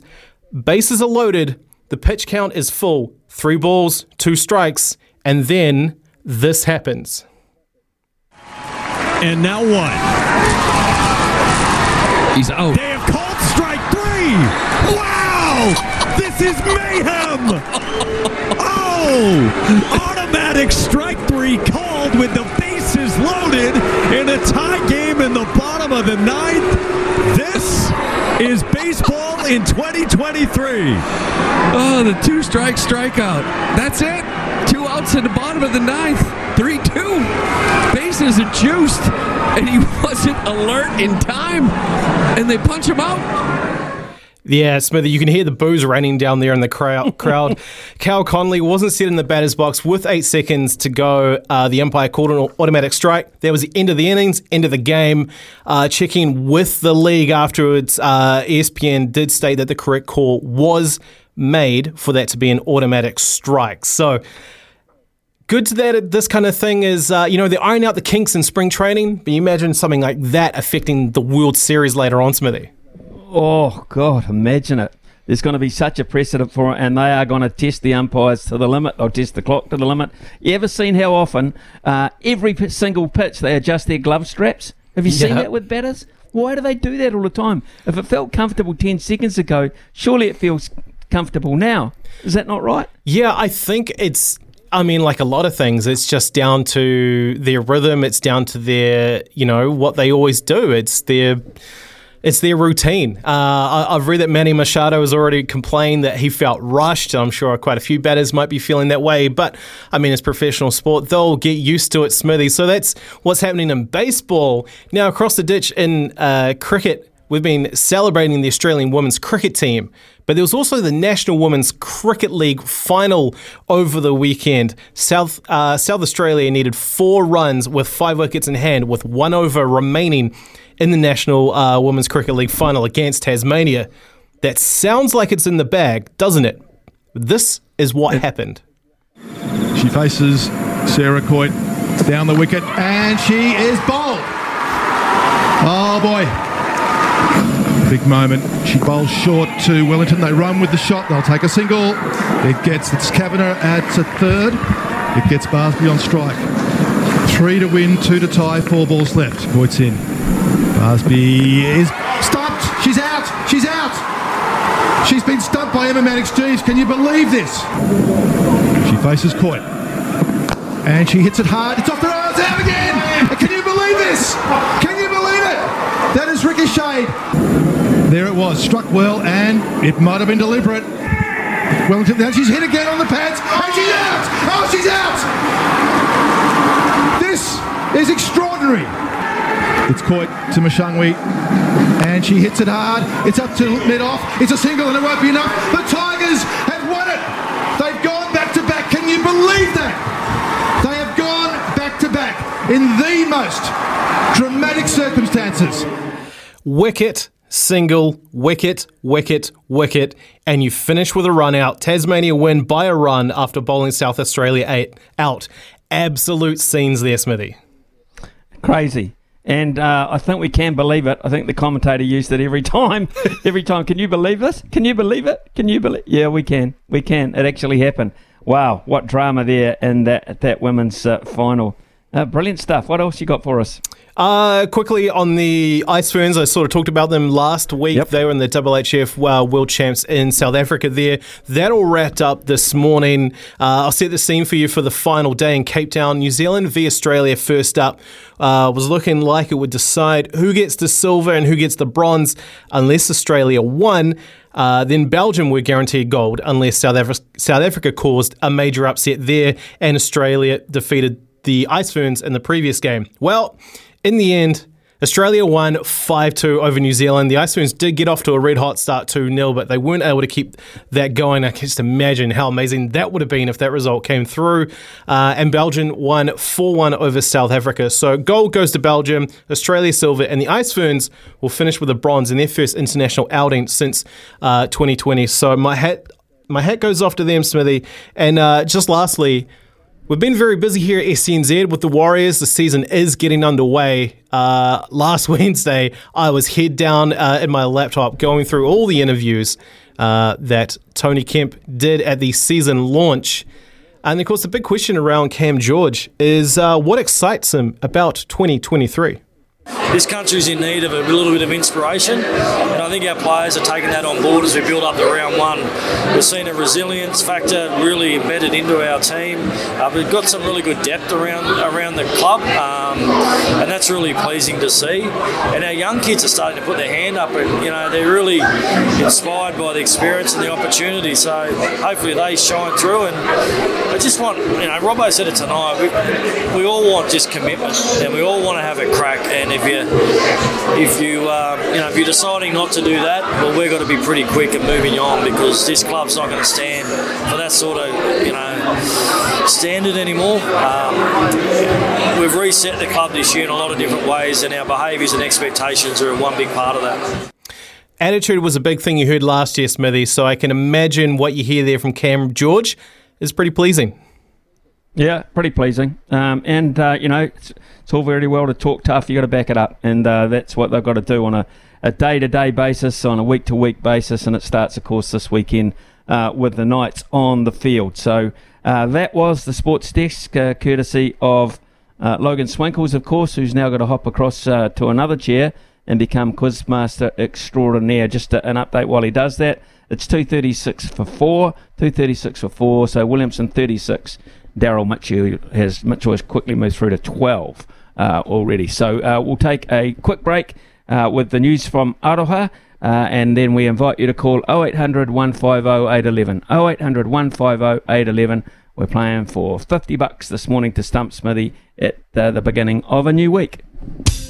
Vodafone has one awesome summer of sport lined up for you. Ian Smith's had a good match here. Stumped by Smithy. Ian Smith really is top class at his job.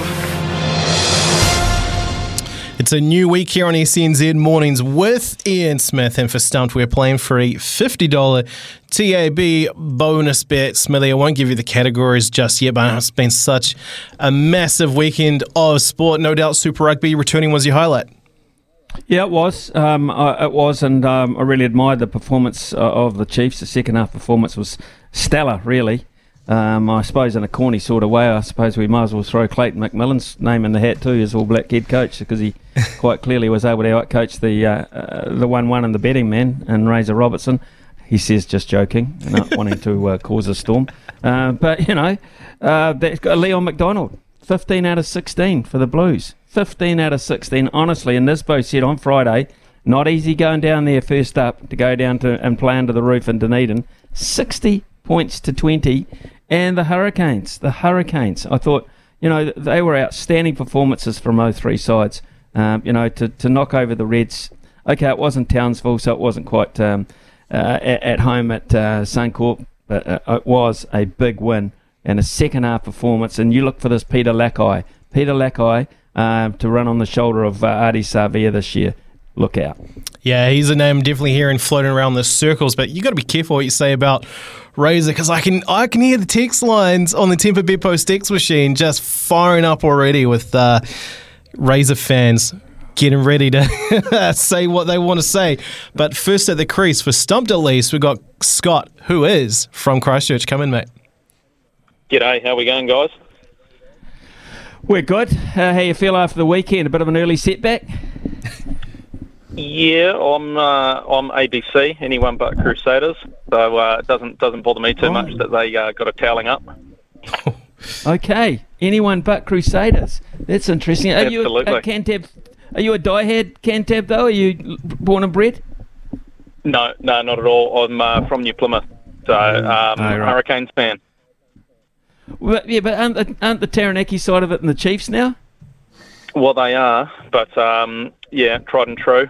I'll stick with my okay. uh, with, with my loyalties. Okay, right. Thanks for being loyal to the show as well. You've got the opportunity to win a fifty dollar bonus bet. Uh, Logan, tell uh, Scott what his category options are, please. I like Scott. All right, here we go. The topics for you to choose from are basketball, golf, and soccer football. Take your pick let's go. Let's go soccer football. good luck. All right, first question for you, Scott. The FIFA Women's World Cup is less than six months away, and our football fans have had a difficult build up to the tournament, seemingly unable to score goals. What country did the football ferns score their last goal against? Um, I'm going to go, I'm not sure, but I'm going to say China. One of the worst things I have ever seen done on a cricket field. Smithy, over to you. Um, I'm going to say they scored against Canada. One of the worst things I have ever seen done on a cricket field. Scott was in the closer area geographically. Korea, Olivia Chance back in Christchurch, 15th of November 2022, and that was a one-all draw. Scott, you're still alive. Still in it. Second question. this is a this is one for the Man U fans. Um, Manchester United won their sixth EFL Cup this morning, beating Newcastle 2 0. Which English club holds the record for most EFL Cup titles in history? Most EFL. Um, I know Arsenal holds the FA Cup record. Um, let's go with um, let's go with Man City. One of the worst things I have ever seen done on a cricket field. Very solid guess because Man City are second with eight. Smithy, do you know who, who has more than that? Liverpool? Just a couple of chips down the wicket, right in the slot, and away it goes. Yeah, cool as you like. Liverpool have nine. So sorry, Scott, you have been dismissed. Stumped back to the pavilion for you. And we go into the Manawatu for our second contestant, Kerry. How are you doing, mate? Yeah, good morning, guys. Kerry, good morning to you. The Manawatu, the mighty Manawatu, as Bill McLaren, uh, with that great Scottish voice who I'm hopeless at imitating, um, would say. Kent Lambert from the mighty Manawatu. Uh, what? A, okay, we're football. Question three for Kerry. Good luck, Kerry. Last question. $50 TAB bonus bet up for grabs for you here, Kerry. Man City's Erling Haaland is leading the Premier League for goals scored with 27, beating second place by 9. Who is second on the goal scoring list with 18? Oh. Um, no, I wouldn't have a clue. You want to th- just try a name? Um, I'll go Ardie Savea. One of the worst things I have ever seen done on a cricket field. Artie with the round ball. Uh, Smithy, over to you, mate. I'm tending to think it's um, the Ars- uh, the Man United, Man United guy who's having a terrific season. Um, come back into the fold. What is his name? What is his name? Nah, I haven't got. I'll have to give you a name as well. Uh, Haaland. Um, oh no, Jamie Vardy. One of the worst things I have ever seen done on a cricket field. I think you were thinking of Marcus Rashford, but I was. You'll be kicking yourself now, Smithy, being the Spurs man you are, because it's Oh, no, it's Harry. Kane. Oh no, it's Harry Kane. Jesus, that's bad. Oh, that's bad. Kerry, you are the benefit of my stupidity this morning. Again. Good man. Yeah, well, soccer So- wasn't my topic, so cheers. Oh, I should have got Harry Kane. Harry Kane. Good old Joey's coming with a text. Glory, glory, Man United. Glory, glory, Man United. When the Reds go marching on, Harry who? Uh, I should have looked at that text. I should have looked at that text before that question.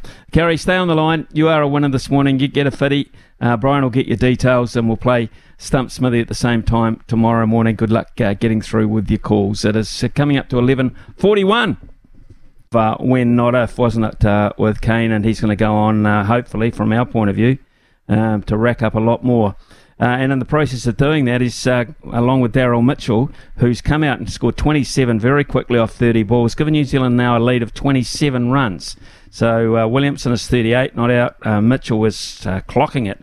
Uh, he's 27, not out after 30, and yes, it's 253 for four. An intriguing final round two at the Honda Classic. We've got Chris Kirk and Eric Cole battling it out. Cole is. Uh, it's a par five, the last. He's got a, a little bladed chip that he's going to play to um, to try and get uh, up and down. I would imagine for par.